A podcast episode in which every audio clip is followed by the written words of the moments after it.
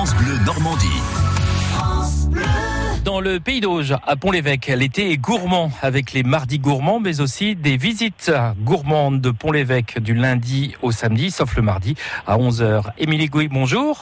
Bonjour Sylvain. Alors vous êtes guide à l'Office de tourisme Pont-l'Évêque Terre d'Auge. Euh, ces visites associent patrimoine et gastronomie. Absolument. Donc on vous propose tout l'été une visite de Pont-l'Évêque, jadis et naguère, pour connaître les richesses de notre ville, ses vieilles pierres, ses personnalités humaines et gustatives. Donc les, les différents manoirs, euh, l'ancien couvent des Dominicaines, euh, les hôtels particuliers, l'église Saint-Michel qui euh, regorge de quelques trésors. Et en fin de parcours, à l'heure de l'apéritif, une dégustation de produits du terroir sera servie à nos participants, à savoir du Pont-l'Évêque fermier, fabriqué à quelques kilomètres de Pont-l'Évêque, de la Torgoule, qui bourre la goule, de l'andouille.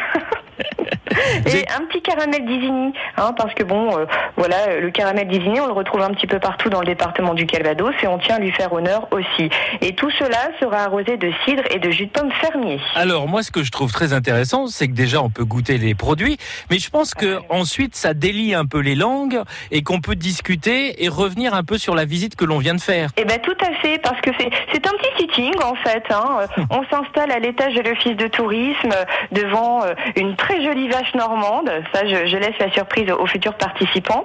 On s'installe hein, autour d'une table et on papote. On papote de ce qu'on a découvert pendant la visite. On papote des produits qu'on déguste. On papote de- sur la Normandie, sur le département. Voilà, c'est un moment d'échange vraiment et très convivial. Oui, parce que ça permet d'aller plus loin dans la visite et pas s'intéresser uniquement à Pont-l'Évêque, mais on peut parler de Blangy-le-Château, on peut parler de, de ces terres d'Auge, comme vous les appelez. Absolument, on peut parler des petits bijoux en fait euh, qui entourent Pont-l'Évêque, les petits villages qui gagnent à être connus et, et qui font euh, le- la spécificité vraiment du, du pays d'Auge, qui est euh, qui est au cœur de la Normandie et qui représente un petit peu, sans que ce soit péjoratif, hein, vraiment la Normandie cliché. Alors, Émilie, ces visites, c'est du lundi au samedi, sauf le mardi.